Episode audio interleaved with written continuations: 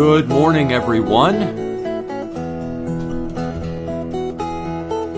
Good morning, good morning, good morning. Welcome to another Psalms devotional time. I'm Pastor Jason Van Bemmel from Forest Hill Presbyterian Church.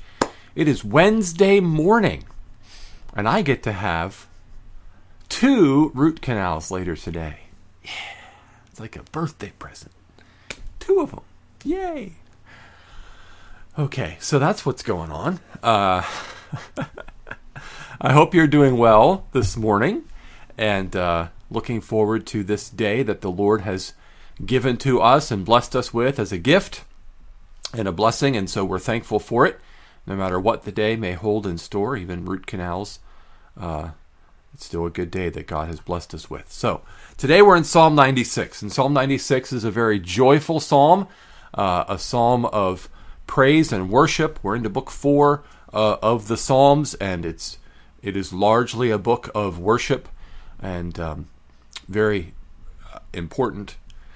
So today we're talking about creation, all of creation, and uh, and the one true God in Psalm 96. So let's pray and ask God's help as we look to His Word this morning. Let's pray. Father in heaven, our King and our God. You are the one true God who reigns over all creation.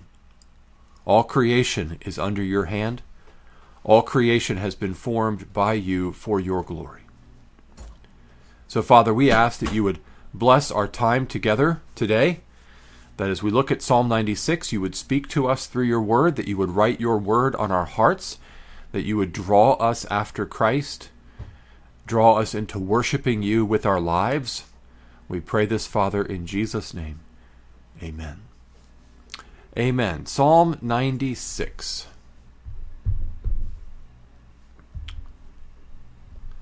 Oh, sing to the Lord a new song. Sing to the Lord, all the earth. Sing to the Lord, bless his name. Tell of his salvation from day to day. Declare his glory among the nations, his marvelous works among all the peoples. For great is the Lord, and greatly to be praised. He is to be feared above all gods. But all the gods of the peoples are worthless idols.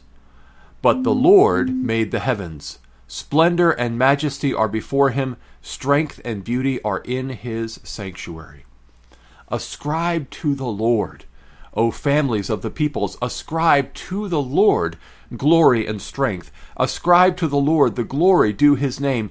Bring an offering and come into his courts. Worship the Lord in the splendor of holiness. Tremble before him, all the earth. Say among the nations, The Lord reigns. Yes, the world is established, it shall never be moved. He will judge the peoples with equity. Let the heavens be glad and let the earth rejoice. Let the sea roar and all that fills it. Let the field exult and everything in it. Then shall all the trees of the forest sing for joy before the Lord, for he comes. For he comes to judge the earth. He will judge the world in righteousness and the peoples in his faithfulness. Amen. That is Psalm 96 combines two of my favorite themes in all of Scripture, which is worship and missions. So, telling His glory among the peoples, uh, telling of His salvation day to day, and coming before Him and worshiping Him. And it reminds me of, of one of my favorite, you know, book openings ever uh, from a great book on missions, "Let the Nations Be Glad," by John Piper, which opens by saying, uh, "Missions." Is not the ultimate thing, which may seem like a strange way to open a book on missions. He says, Missions is not the ultimate thing, worship is. Missions exist because worship doesn't. So the goal of missions is not to do missions, the goal of missions is to gather in worshipers of the one true God. And Psalm 96 is so clear on this theme. It's so powerful and such a compelling call. It's very joyful, um, and it reminds us that when we are doing missions, when we are doing evangelism, when we are being salt and light in the world, it is a ministry of proclamation, of telling. The gospel is good news. And it's not a sales pitch, it's not a marketing gimmick, it's not a self help plan. It's not a, oh, please give Jesus a try and your life will get so much better. So often, I think that's the way we approach the gospel when we when we tell it to the world we're sort of pleading with them that won't they please give Jesus a chance? Won't they please let Jesus into their heart? Won't they please try Jesus and see how much better their life will become? But that's not the gospel. That may be our modern american commercialized advertising culture uh, distortion of the gospel but that's not the gospel. The gospel is a declaration. It is a declaration of the glory of god in the face of Christ Jesus. That is to be worshipful and joyful and positive and unashamed and unafraid because God has done this great work of salvation. So when we read in verse 2, tell of his salvation from day to day, if you've been with us for these Psalms devotionals before, you may know that that word salvation is the word Yeshua, which is the same Hebrew word as the name of Jesus.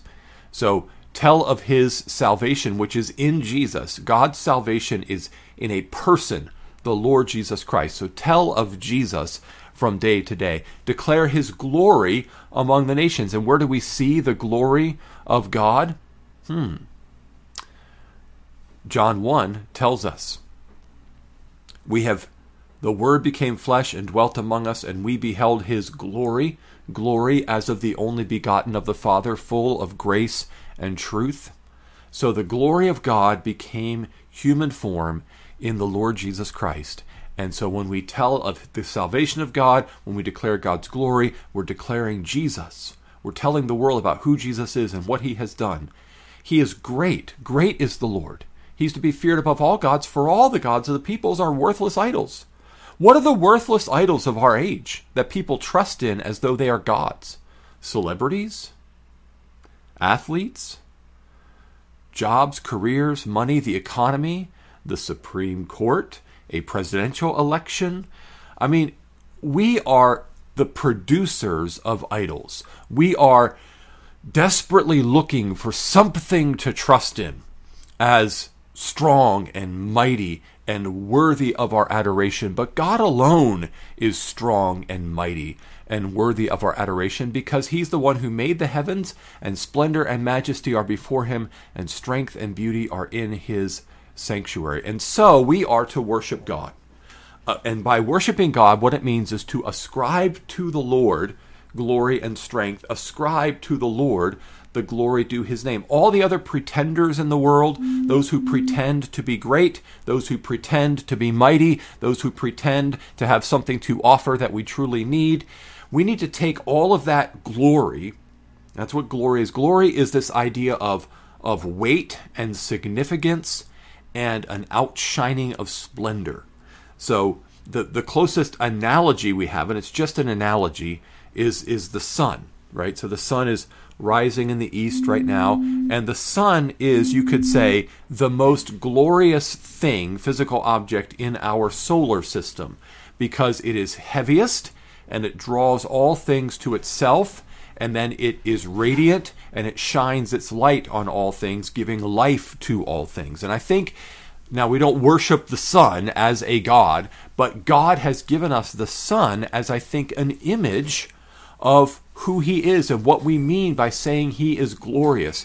He holds all things together, he illuminates all things, and his is the light that gives life to everyone. And so that's what it means to ascribe to the Lord the glory due his name and to worship him in the splendor of holiness is to say, Lord, you are radiant in your beautiful holiness. You hold all things together. You give life and light to everyone. Everything is upheld by you. Everything is, is, is permeated by the light of your glorious goodness. You alone are worthy of our worship. And so then we say that among the nations right? Some, sometimes people think missions is something that is just a New Testament invention.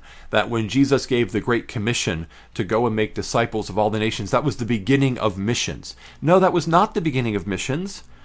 The Old Testament is full of missional language. Say among the nations, the Lord reigns. Right? He is.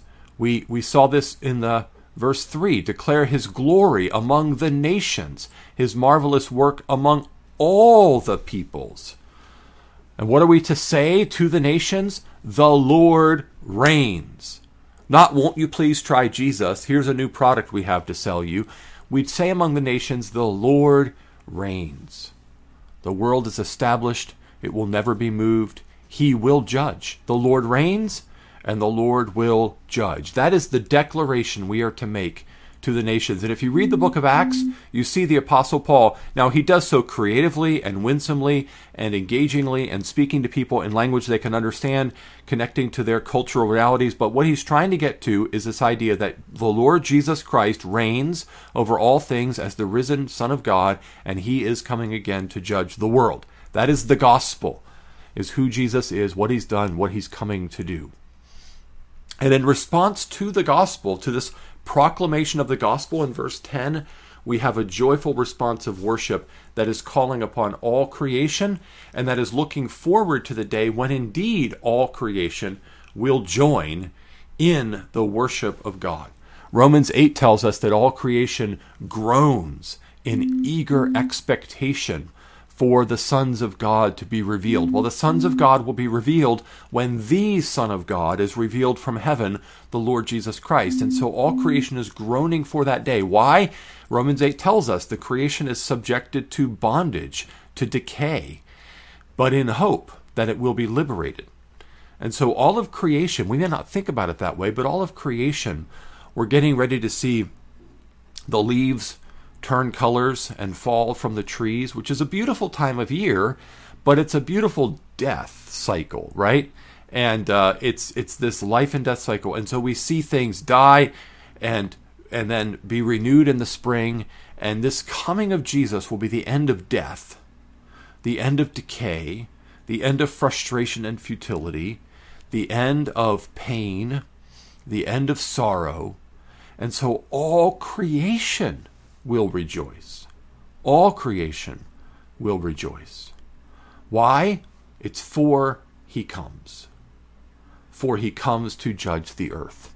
He will judge the world in righteousness and the peoples in his faithfulness. So, in closing, let me just ask you are you ready to see Jesus face to face? Because he is coming. He is coming to judge the world in righteousness. Are you ready for his coming? Are you looking forward to that day as you worship Him and long for His coming? Or are you seeking to push Him out of your life and to hide from Him and not have to deal with the one who made you and who keeps you alive and who gives you the light of life every day? And one day you'll stand before Him. The Lord Jesus reigns. He has risen from the dead. He has ascended into heaven. He is seated at the right hand of God the Father. He is coming again to judge the living and the dead. Are you ready for that day? Trust in Jesus. Worship Jesus. Engage in mission to declare to the nations the glory of Jesus. And that's the best way to prepare for that day. Well, we're going to close in prayer and just a couple of things I'm actually going to pray for as we close. Uh, there is a young lady named Ashley, I think she's 16 years old, who is struggling with very uh, severe advanced cancer in the hospital, and pray for her healing. Uh, a more joyful note today is uh, Jacob Lee's 65th birthday. wonderful missionary who, who's living out the call to declare the glory of God to the nations. He's in the far north of Uganda near the South Sudan border, and uh, it's his 65th birthday today. Reaching Africa's Unreached is his ministry, and uh, so I want to pray and thank God for him. He and his wife Carol are kind of in isolation. Uganda, like the rest of the world, is kind of on some sort of lockdown mode, and so they're kind of in isolation, not able to do their regular ministry. So we want to pray for them, um, as well as just everything that's going on in our country, which I'm sure you'll be aware of as we pray for that. So let's go before the Lord in prayer. Father, you are the one true God. King Jesus, you reign as King of kings and Lord of lords. And oh, how we look forward to that day when you will be revealed to the world, when all the nations will know you, when every eye will see you, every knee will bow, every tongue confess that Jesus Christ is Lord to the glory of God the Father. What a day that will be.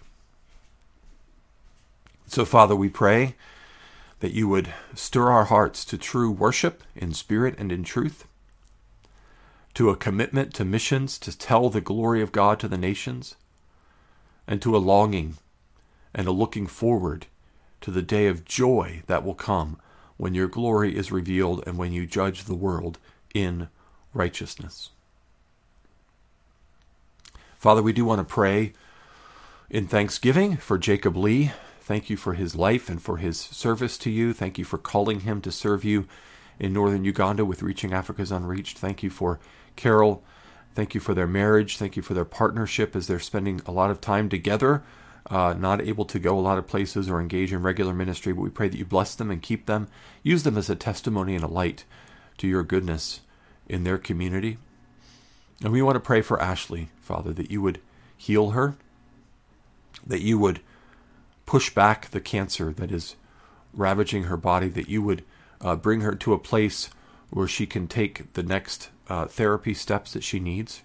We just pray for a healing, Father. We pray for a powerful healing from you. We pray for strength and peace for her family and for those who love her, that you would keep her in your care. And Father, we pray for our country as our country is being torn apart so deeply and so um, fundamentally. And it's so easy for us to fall into the lines of division and just become uh, partisan warriors picking a side and digging our heels in. But that's not what you call us to do, Lord. You call us to be salt and light. You call us to speak the truth about Jesus. You call us to love our neighbor as ourself. You call us to be those who are a people that are holy unto you. Salt and light must be distinct from the rotting flesh and the darkness of the world.